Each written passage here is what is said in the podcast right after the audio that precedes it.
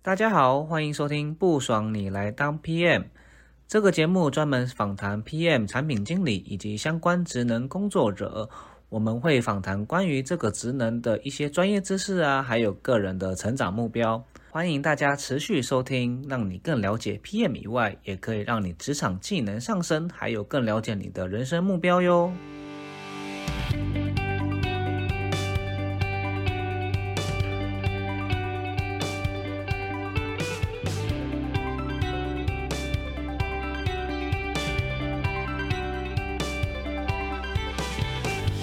嗨，大家好，欢迎回到不爽你来当 PM。上一集我们邀请达恩，就是聊了一下，就是顾问业到底在做哪些事情，然后在顾问业里面，他觉得最辛苦或者更困难的事情是什么。那这一集呢，就要请达恩，就是来被我们三位主持人询问一下，就是到底要用用什么样的商业模式的一些工具，然后可以帮助 P N 啊，在工作上就跟团队一起在讨论一些商业模式的时候会更加顺利。那我们欢迎戴恩。嘿，大家好，我又来了。为什么好像康熙来了？好，那我们刚才就是呃上一集我们聊得非常开心嘛，那就是知道戴印就用了非常多的工具或是方法，会带团队就一起去讨论一些新的商业模式啊，或是呃如果我们现在很呃 maybe 现在是 Q 四，我们希望规划明年明年的计划的话，那你会推荐大家用哪些工具去帮助就是皮验去更加的轻松的方式去了解整个商业模式的规划或是一些策略这样？嗯，那。现在是四月嘛？对。那个 Q 三跟 Q 四很快又要到了，怎么现在四月就 Q 三 Q 四要到了？所以现在开始准备，我觉得正是时候。他觉得压力很大，还好我现在不用是 自由工作者。然后虽然我们最有名跟最被呃知道的工具是商业模式图，哦，不想听。你可以不要这样子砸砸台是不是？俗称九宫格。哦，不想听。会有活动啊。但是，但是我需要。呃，跟各位那个 PM 朋友们、PM 听众们提醒，就商业模式图，我觉得不是唯一的工具，它可能也不见得是适合一开始就用。那我们有一本书，就之前前一集也提到，是设计一门好生意。对，我觉得里面呃有一个我们自己创造的方法，叫 Double Loop 双回圈。其实我觉得跟熟悉设计思考的呃听众朋友。应该都知道，它就是从呃同理啊了解，然后到发想，然后到定义问题嘛，然后到出来一个概念的 prototype，然后 MVP 去测试验证。对我觉得还蛮像的。那搭配这个流程，我们其实有二十几个工具，这么多，嗯，蛮多的。那那些工具就是有一些是我们自己创造跟研发，对，有一些是其他的呃公司创造研发的。那我们就把这几个工具，包含我们自己做的，把它集合在一起。那不同的阶段阶段，其实有不太一样的工具可以用。嗯，然后嗯，如果说你是一个产品经理，手上有一个其实已经经营了一段时间的产品。对，那想要去找到，譬如说可能是不同的市场、不同类型的 TA，因为你可能想要扩大影响力，对，不是想要把它带到其他的市场。那我觉得你当然可以从商业模式图开始，把你现在怎么运作，把它画出来。我觉得这是一个蛮蛮重要的第一步。但是还有一些其他工具，例如我觉得经营环境分析图。我觉得也是我非常推荐。那经营环境分析，我觉得呃，蛮多听众应该做过，像譬如说 Pesto，嗯，或者是竞争分析。那我觉得它基本上是呃，让在做产品的人可以去知道说，呃，除了我的产品跟上模式之外，可能外在有哪一些呃法规法令，嗯，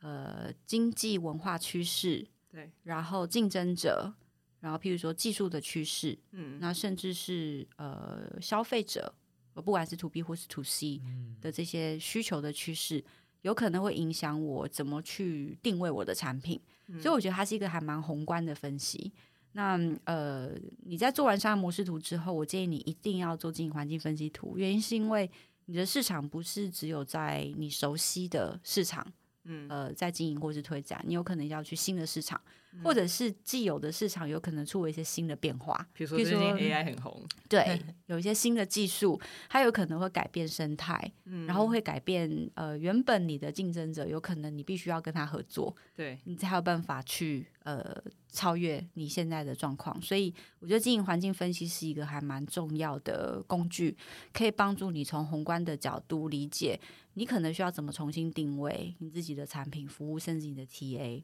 啊，甚至是你要思考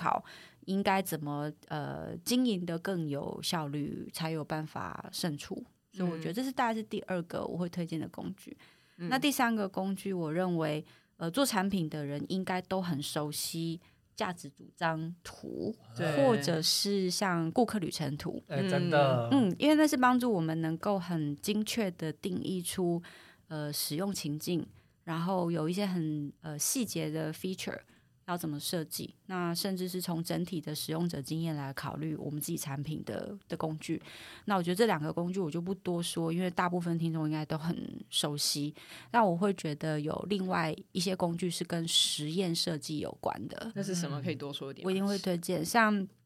设计好生意里面啊，就有一些像实验设计。跟假设风险的定义工具，那我觉得它特别是在呃，如果说我们现在的产品要加一些新的 feature，嗯，那些新的 feature 可能是新的情境，没有测试过，那就再举另外一个例子，呃，我们有可能会有一些新的定价策略，对，还有可能是跟新的服务模式有关，譬如说以前都是卖断，然后我们接着要做订阅，嗯，这就是新的情境，那。我们可能会觉得 T A 是一样，但它有可能是不一样的，或者是 T A 会采取订阅，跟他会采取买断的那个情境情境跟动机，我觉得是不同，所以它就牵涉到假设我们其实要影响的范围会更大，所以对我们来讲，如果你有一些新的功能、新的情境，甚至新的模式，你需要去测试，我觉得你必须好好的把什么叫做呃会让这个经营模式失败的风险。嗯，找出来，那那些假设是什么？那我们就必须设计实验去测试它。那我举一个比较呃视觉感比较强烈的例子，就是大家如果喜欢喝啤酒，一定会玩游戏，对，就是那个积木叠叠乐嘛。那大家不是都会想要把那个呃那个积木，就是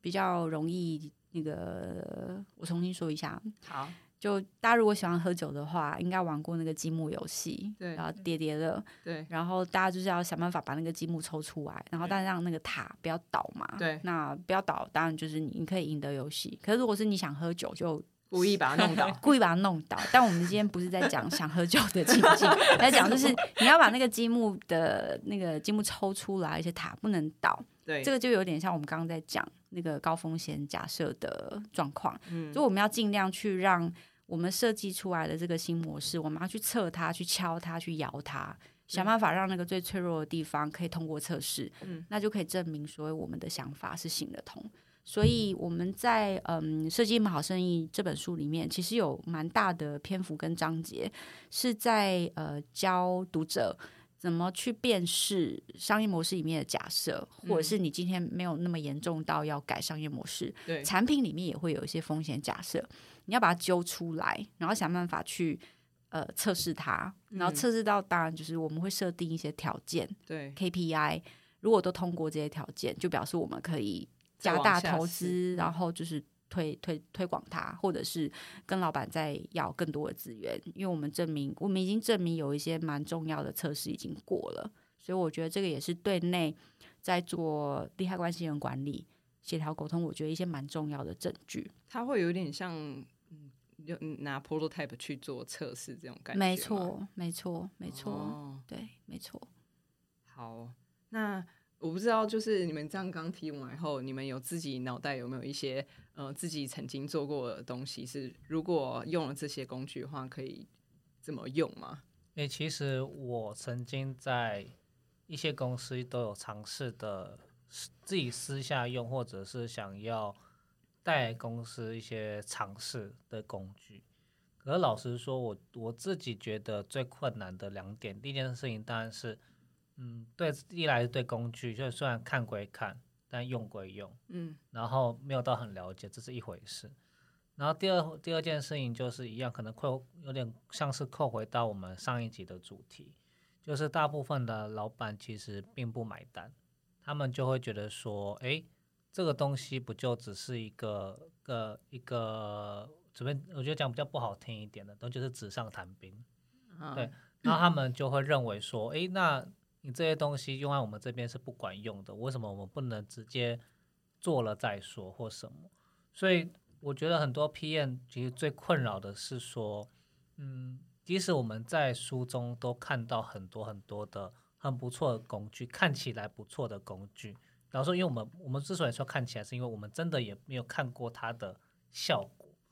但是真的要去真的做这件事情的时候，我们都很困难。我随便举一个最明确的例子，光是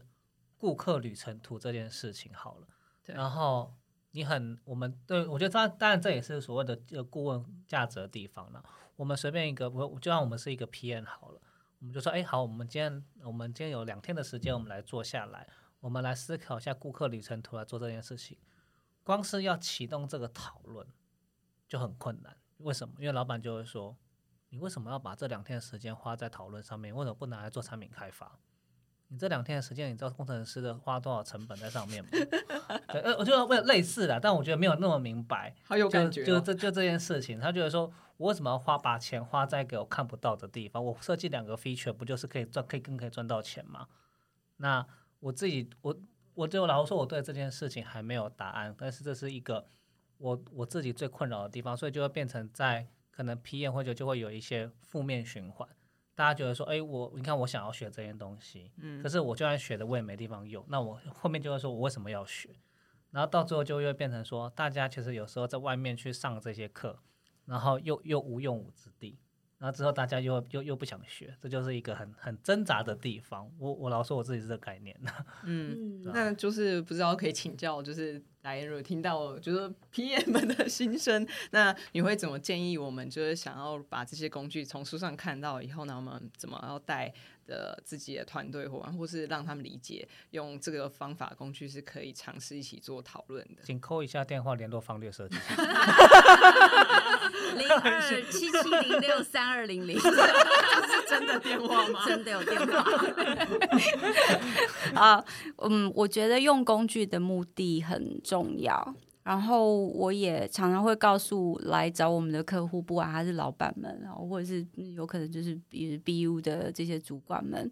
我觉得透过工具去找到正确的答案。不要抱着这个期待，要不然你用工具一定会失望。不要有正确的答案，这个是很有趣的。用工具不是就要找答案吗？工具不会给你唯一正确的答案，工具是帮助你去探索你知道的跟你不知道的。那我我认为，我认为答案它不是说你用工具填完内容之后。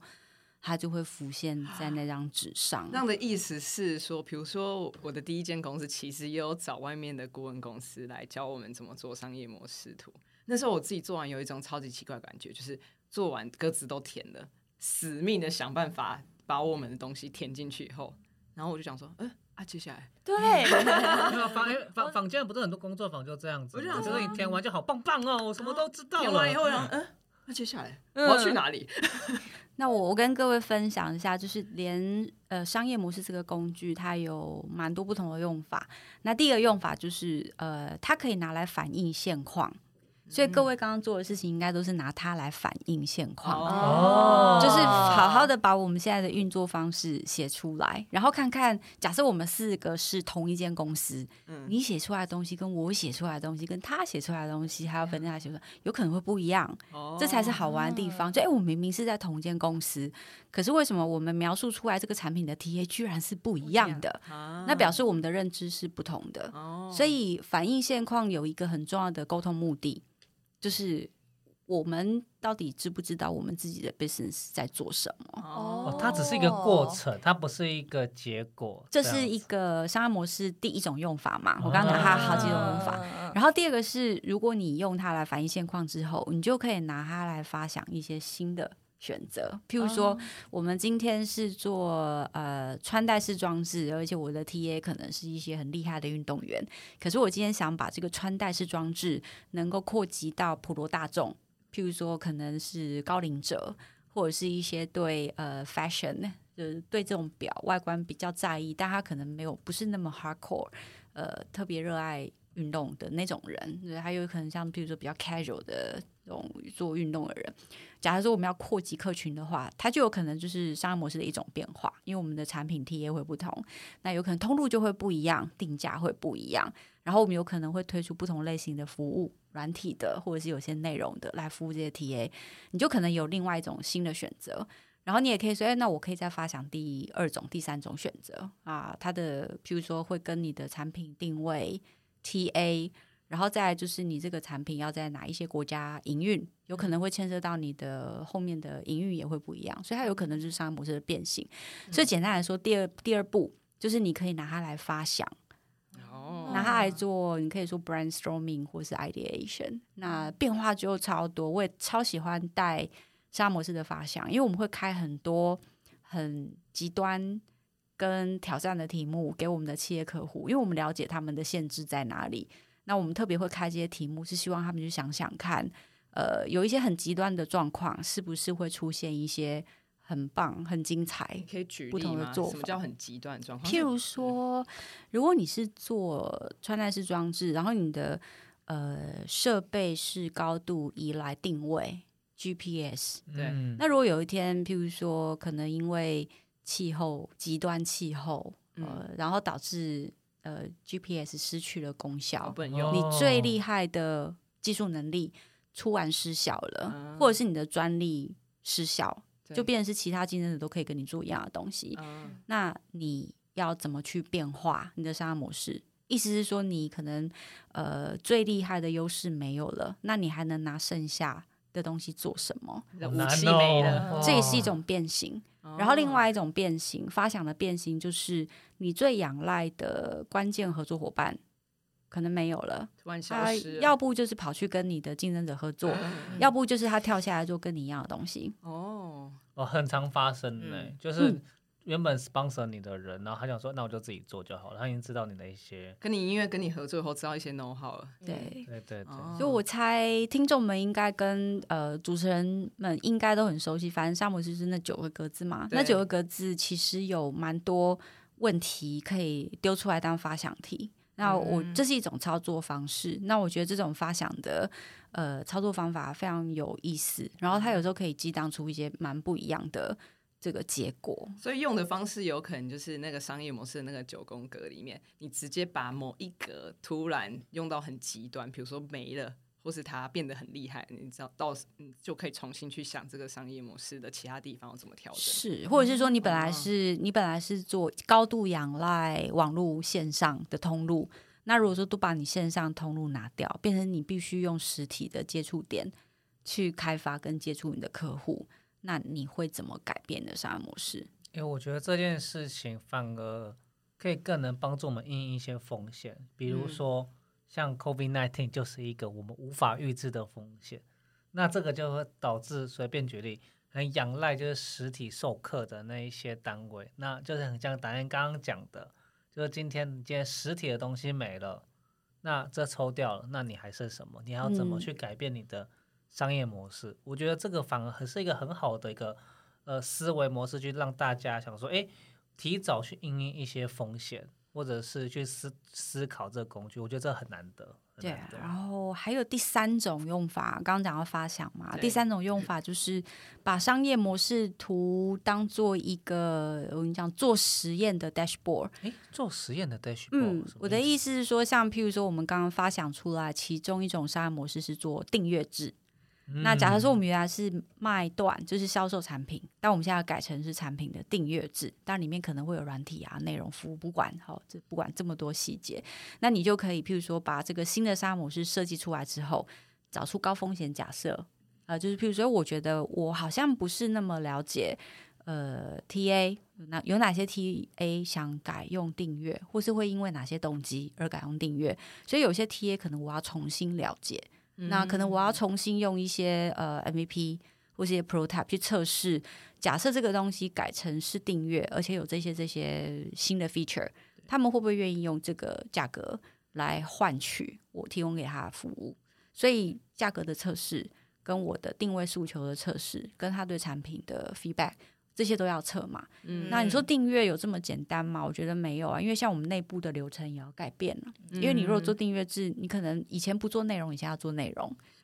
然后以前你不做 operation，你要做 operation，因为以前产品出去就结束了。我我谈的是实体的产品。对。呃，那现在 你要做订阅，你要很很多服务啊。那这些服务是我们做还是 partner 做？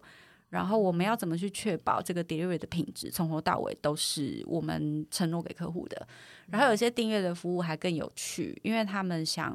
呃符合循环经济的一些价值，所以还有逆物流哦。嗯，所以那你你你要有新的 partner，然后你要确定说这个逆物流的 operation 一进去，你的成本对你还是要可以对你还是要可以维持这个营运，你还要要能够有利润。啊，我觉得这全部都是有有动态关系的，所以这一个一个风险你要拿出来测。那你可以想想说，那个商业模式上面就有很多的这个亮红灯、绿灯、黄灯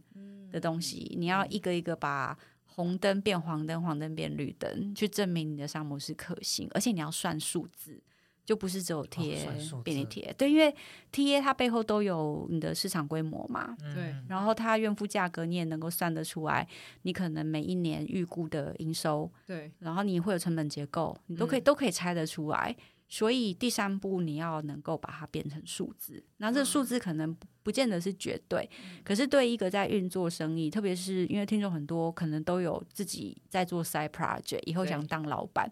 你一定要用这个东西去试算概率的数字，知道你的现金流跟你需要投资的这个资金到底是多少，然后维持最小营运的这个数字会怎么会怎么发生，所以。我觉得沙模是第三步就是把它拿来当实验的 dashboard，然后上面要有数字，你才有办法知道说，哎，我现在到底在测什么？它到底是不是最高风险？这书里面有写吗？呃，应该有吧，应该有。我觉得这个很有趣，非常非常的重要，因为就是很多人就是会觉得说，哎，我做完就做，他没有一个衡量的指标。嗯，那因为不论是就大家开公司也不是一个，也不是慈善单位啦。其实都是要有有一定要就养活自己，这最基本嘛，在赚钱。那其实这就是为了要让我们做这件事情是有效益、有办法带来一些成果，跟一些这个数字去衡量，才知道说到底这个有没有意义嘛，对吧？我觉得这是很重要的。那我刚刚有一件事情，其实我很想要、很想要问，就是说，老实说，PM 其实他在转职的过程，或者是说，其实你在同一间公司，对。呃，随着时代的变化，所以你可能会接触到不同的领域或产业，所以我们就要 domain know how。那这个 domain know how，老实说也是瞬息万变。比如说，就是你看 Emma 总，他其实也跨足了什么，就是呃书呃书籍这样子的一个领域。但其实老换换句话说，我们的 P N 也是要，就是说随时思考说，到底的 market 在哪里。那我我真很好奇，想要问答案，就是。P N 都有个这个疑问了，嗯，我到底该怎么用什么样子的合适的工具去了解一个产业？因为我刚刚看觉得，哎，答案很厉害，他其实就是用这些工具，感觉都可以用到，比如零售、科技业或什么什么东西，就接触个新的产业是何其困难的事情，就是我觉得我佩服的地方。你对这件事情就是说有什么看法？该怎么样去了解一个新的产业？我觉得现在的时代跟我们可能十几二十年前进顾问业的，透露年纪。哎，你不是刚满二十岁吗？我觉得以前资讯没那么多，也没那么容易取得。然后很多这种，假设你要在同一个工作取得跟学习很多跨产业的知识，我觉得进呃 consulting 是最快的，因为 consulting 要碰的行业真的很多。然后像譬如说，我们之前在 Accenture 就有自己的资资资资料库，叫 Knowledge Base，所以里面就是假设你今天做的是电信业，或者是高科技业，或者是零售业，你大概就是会有前辈可以可以学，然后有很多的知识库，就是以前做过超多的 project，你都可以看这些资料。然后我觉得现在其实要取得行业资讯好容易耶。因为好多呃网站公开资讯，甚至产业分析报道，基本上都都可以取得到。所以你只要呃能够做二手资料的这些 research，我觉得要了解一个行业并没有那么的困难。那特别是现在有很多的影视频道，YouTube，、然后呃，呃 Netflix，那基本上都已经把很多行业，你知道整个价值链剖开，然后里面发生很多暗黑的故事，所以你都是精彩故事。了了解产业吗？我大量阅读，大量阅读，大量收看 大量目。看 Netflix，对有推荐的吗？还有就是书，我觉得大量阅读蛮重要的，然后跟行业的朋友交流。哦对，因为我觉得朋友跟呃社交圈也蛮重要，因为透过他们可以比较第一手去理解产业正在发生的事，所以我觉得也蛮常需要跟朋友请教，那可以给、给自己一些我觉得是主观客观的意见跟资讯都有。嗯嗯嗯，感谢。我觉得这个对 P N 来讲是很大帮助，尤其是让我们知道说，其实不只是看网络上的东西，其实就网络上真的很发达，但我们还就请教一些就是产业专家，这也是一个其中一个管道，这样子。嗯，好，哎、那我们刚才因为有聊到说到底要怎么用这些工具，但是我们好像还没有去聊到说，如果我们真的要做这些工具一起跟团队伙伴使用，但是真的很难导入的时候，就是导演会怎么建议我们？要接下来要怎么处理？还是我们就是不要用工具也没关系，我们就是自己 想办法，只要达成自生自灭，达成你刚刚说的，其实用这些工具有时候不一定是一不一定要用这些工具，过程只是会比如说。比如说，像是你刚才提到目的是说可以做现况的盘点，或是让我们大家 brainstorming 有增加新的选择，所以才使用这些工具。那所以假设如果我们在导入一些工具的时候，大家已经觉得有困难了，那嗯你会怎么去处理它？你会前面再做一些别的方法吗？然后用这些工具，还是我就是不要用这些工具了？嗯我是用大家比较熟悉适应的东西。嗯，我自己的看法是，嗯，的确是需要先厘清目的，再决定到底要不要用工具，或者是要用什么样的工具来、嗯。来解题。我记得在《设计一门好声音》这本书，我们当初在写的时候，有一页它叫做“快速通关卡”，嗯。我忘了是哪一页，但那一页主要就是让不知道到底要不要用工具的人去看那个情境题，然后去决定什么工具适合他。譬如说，哎，我现在要跟公司的伙伴讨论公司愿景，对，然后我们就会告诉读者说，哎，你你你应该看第一、第三、第七，因为这几个工具是适合你。然后另外一个就是，嗯，我们想要讨论我们自己的竞争优势，对呃，或者是分析我们自己的竞争优势，然后就可能是二四六吧。我记得我嗯们有做这样的一个设计，然后但那那个篇幅因为篇幅有限，对我没有办法写出所有的情境，对所以我建议大家可以去翻翻那本书，然后搞不好你的情境就已经已经符合我们写出来的某些条件。然后如果还是不知道的话，欢迎写信来给我，然后我会告诉你说啊，你这个状况可能有哪一些方法可以帮助你，在我有限的知识之下。是在求签的概念吗？？我刚我我刚以为答案是说我会回信给你报价，也可以，也可以，附件附件的部分。那听起来很像在解解签的感觉。我现在有什么镜头，有什么公司现在遇到什么状况，所以我就要用哪些可能适合的工具，这样吗。就就像我说，我我觉得不见得所有的工工具都可以解决所有的问题，然后也不一定所有的状况都需要工具解。对，所以刚刚应该算是发出一个邀请，就是因为我想认识多一点朋友嘛，所以 如果你真的觉得，哎，你这个问题就是很想要用工具解，然后你在找，然后没有什么适合的工具，我觉得我们可以交流一下。搞不好我觉得其实根本不用工具。呃，可能会是别别种类型的问题也说不定。因为我觉得这很棒，就是一个跟跟其实就跟公司一起共创，然后说一起大家参与嘛，在实验的一个 过程。没有啊，我跟各位分享是。我们自己会创造工具，因为我们会发现有一些哦状况，如果没有办法用现有的方法来解的时候，我们自己会研发跟创造工具。所以那本就是呃《设计们好生意》里面，其实有很多工具就是在这样的状况下被开发出来的。对，哇，好棒哦！很好得奇耶，我好因为因为很多人就是说我有这些工具，就是拿这些工具去套这些案例，可是实际上反过来了，就是你你应该是先想这案例是发生什么事情，然后如果没有合适的工具，但你就要创造。但这个我觉得是超级难，因为大家，我觉得举个最明白的例子，你当你手上有一个锤子的时候，你是每个地方都是钉子。你就我觉得这是想要每个都吹下对对对对，我觉得嗯这个是超超级超级佩服，跟我觉得很对很很难的思维了。那像嗯，我们有一个客户是一间国际的资通讯公司，它总部在日本，然后我们也是跟他做了蛮长期的专案。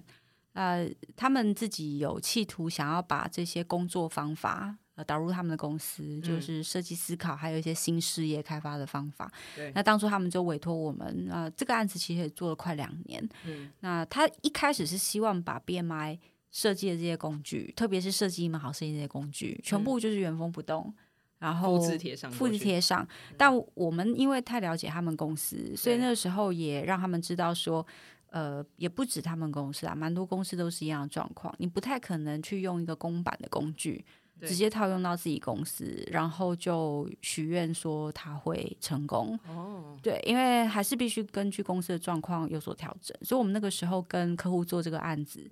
主要也是呃大部分采用我们的工具，然后我们做了很多内部利害关系人的访谈，譬如说它里面有做一样银行的、金融的、零售的、政府的，那这些它的它是 B to B，所以它嗯企业。呃，客户类型非常多，我们去理解他们遇到什么样的问题，有什么样的状况，然后呢，把流程跟工具全部都改过，嗯然后帮他们做了一套适合他们自己用的 playbook。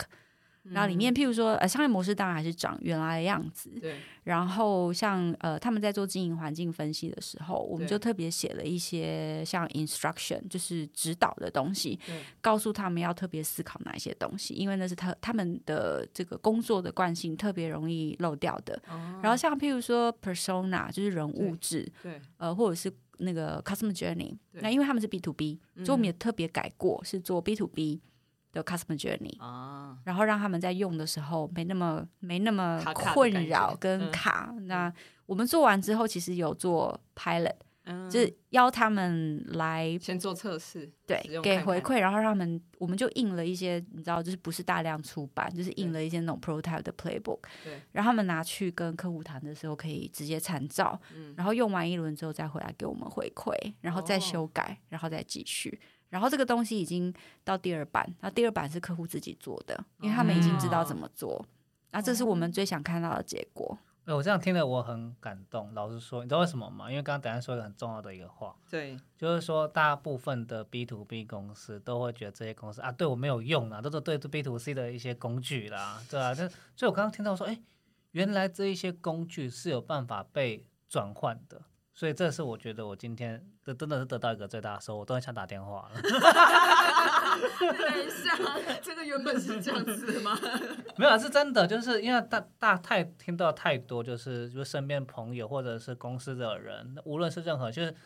当然尤其是设计师，P 很多很多时候跟设计师合作，设计师老说首当其冲，对，那设计师就是老实说很明白，就是要设计一个很好的体验嘛。嗯，但 B to C 的设计很容易去接触到终端用户，使用者，嗯，对，但是 B to B 的设计师很不好意思，你今天面对就是企业用户，他们就会说。嗯顾客旅程图，我就是不是顾客，我就是企业客户，我怎么用到这个东西？所以至于他们，他们就会觉得很难被体现价值，然后他们就会觉得说，我好像全部都是被客户牵着鼻子走，我都以技术为主。嗯 anyway，我我觉得就是今天反而给我有一个很大的突破跟收获，原来这些东西是可以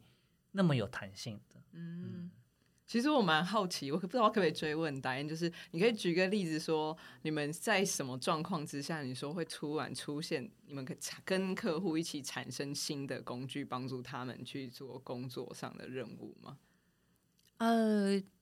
创造工具如果是跟客户一起的话，我觉得主要还是根据他们的需求嗯，来创造。那我延续刚刚那个我刚刚提过的客户的例子，对，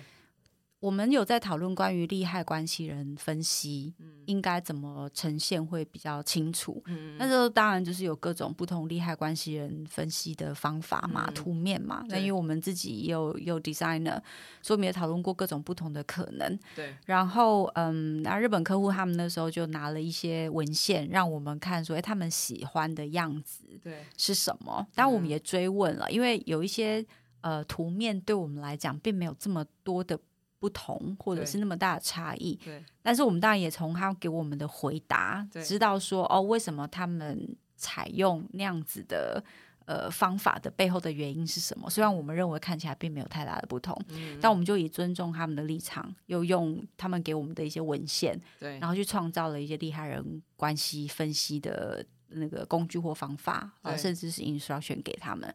那他们也拿去测了。嗯那我觉得这个是他们内部惯用的沟通。嗯那我这个这件事情给我的一个体会是，没有最好的方法，也没有最好的工具。但如果可以基于他们原本的惯性沟通之上，再去做一些改变，然后让沟通变得更有效，我觉得那就是最棒的工具。哦，这样子我嗯听起来会很像，有时候我们拿，比如说 PM 们，我们自己也会很常去看书或者找工具方法，但有时候其实也要去思考说，其实我们自己公司内部的人的工作习惯或者视觉的习惯，比如说，比如说我们现在不大部分人都用 Excel 好了，那或许。那些工具可以变形，是在 Excel 里面去做到这件事情，看起来好像差异很大，但实际上目的 maybe 是一样的。是，我也超爱 Excel 的，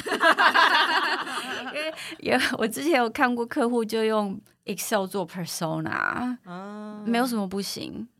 对，我觉得没有什么不行，只要它是一个有效沟通的工具，然后大家都能够很快就 on board。那当然，我们喜欢 persona 有很多缤纷的一些像图啊，或者是图对 mood 对 board 对来帮助嘛，错就是也可以放啊。只是它看起来就是没那么没那么漂 fancy，亮对对对。但我会觉得先有开始，然后让大家知道好处，然后你再去改善它。嗯，先求这个工具的目的，其实是要帮助大家，而不是一定要变成我们去适应那个工具，一定要这样使用。这样，嗯嗯，我觉得很棒，我收获很多。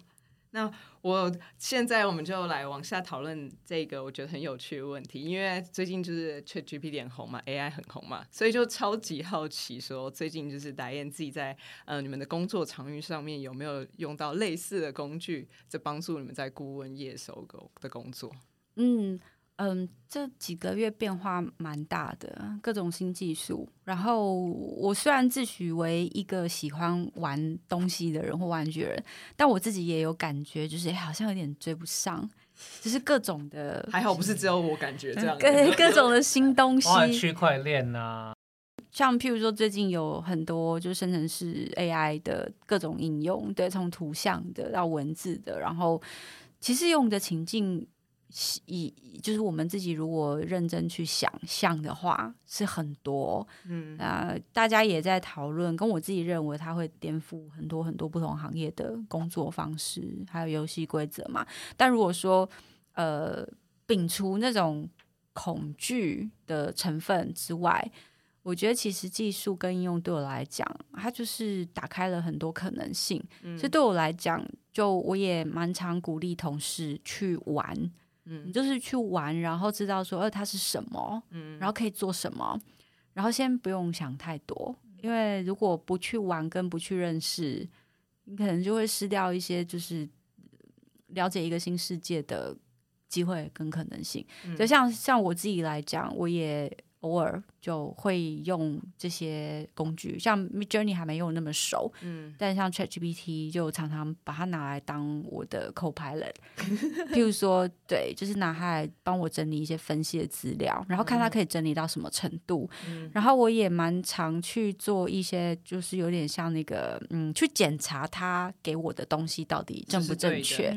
对，因为我当然希望以后可以有这么聪这么聪明的同事跟助手，对，嗯。然后可以帮我处理一些东西。可是我也怕他整理出来的东西资讯不是正确的，事实有落差或资讯不是正确，嗯所以我也希望说，那如果可以让它更正确，嗯然后更精准，呃，我觉得是一个还蛮酷的东西。然后我也想拿它来做 ideation，就是拿它来发想，嗯是你知道，就是他也会有一些他自己的，你喂给他一些参数或是资料，然后也可以引导他有一些吐一些想法出来。那我觉得这会是一个还蛮有趣的实验。我都会给他角色扮演呢，我就把他当做是我的顾问。我就是比如说我最近，因为我现在是自由工作者嘛，然后我现在遇到的案组的类型可能不太一样，所以我就会。开始输入说，哎、我现在这个案组的，就是他们的公司状况是怎么样啊？然后我现在是什么角色啊？然后我现在有什么资源啊？请你帮我计划一个，就是符合现在如果要做到这些事情的一些计划。嗯那你就发现，哎、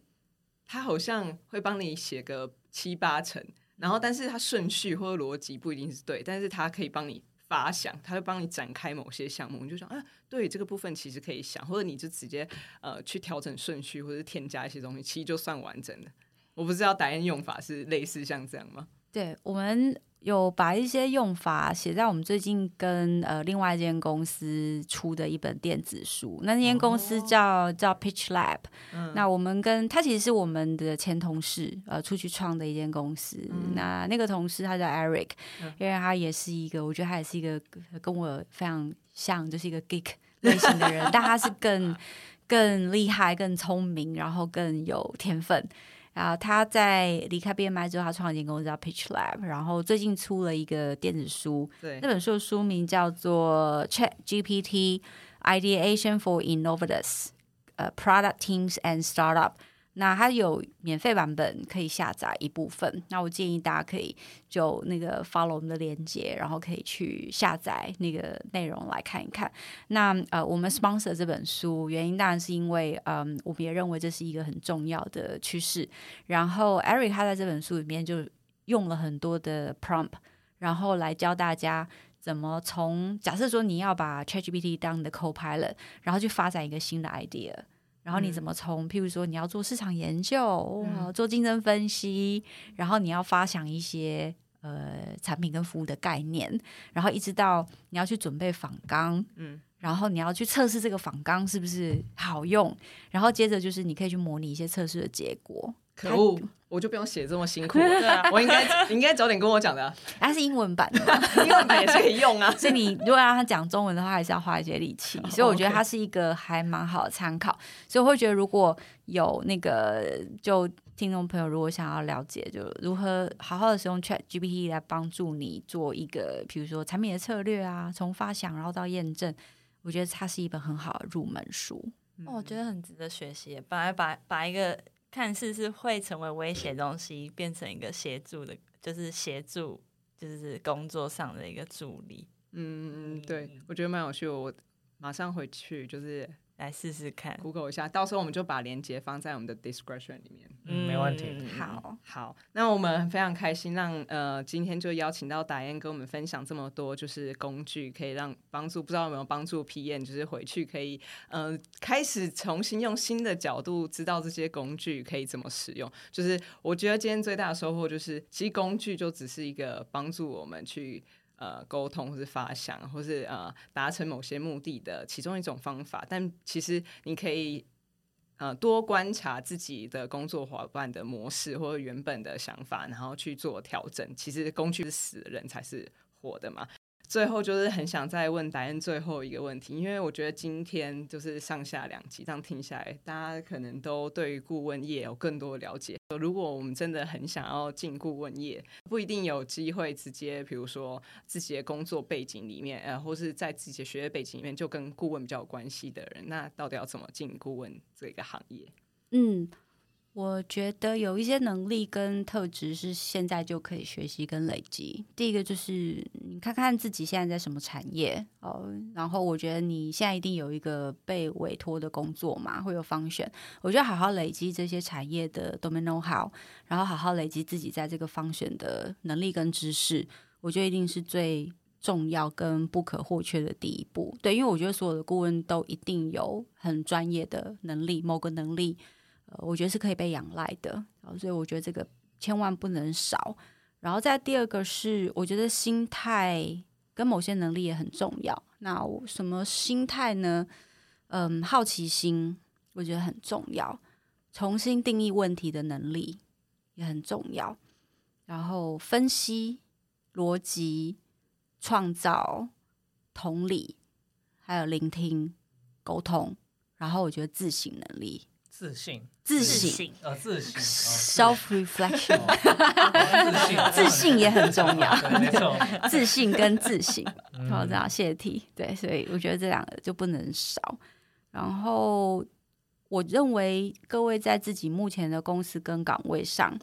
就已经可以发挥作为一个顾问的影响力了。如果你有以上的这些知识跟能力，不一定要进顾问公司。呃，我觉得各位在自己目前的公司跟岗位上就可以发挥影响力了，倒不见得真的一定要进顾问公司。那如果各位对顾问的工作生活有无限的向往的话，就欢迎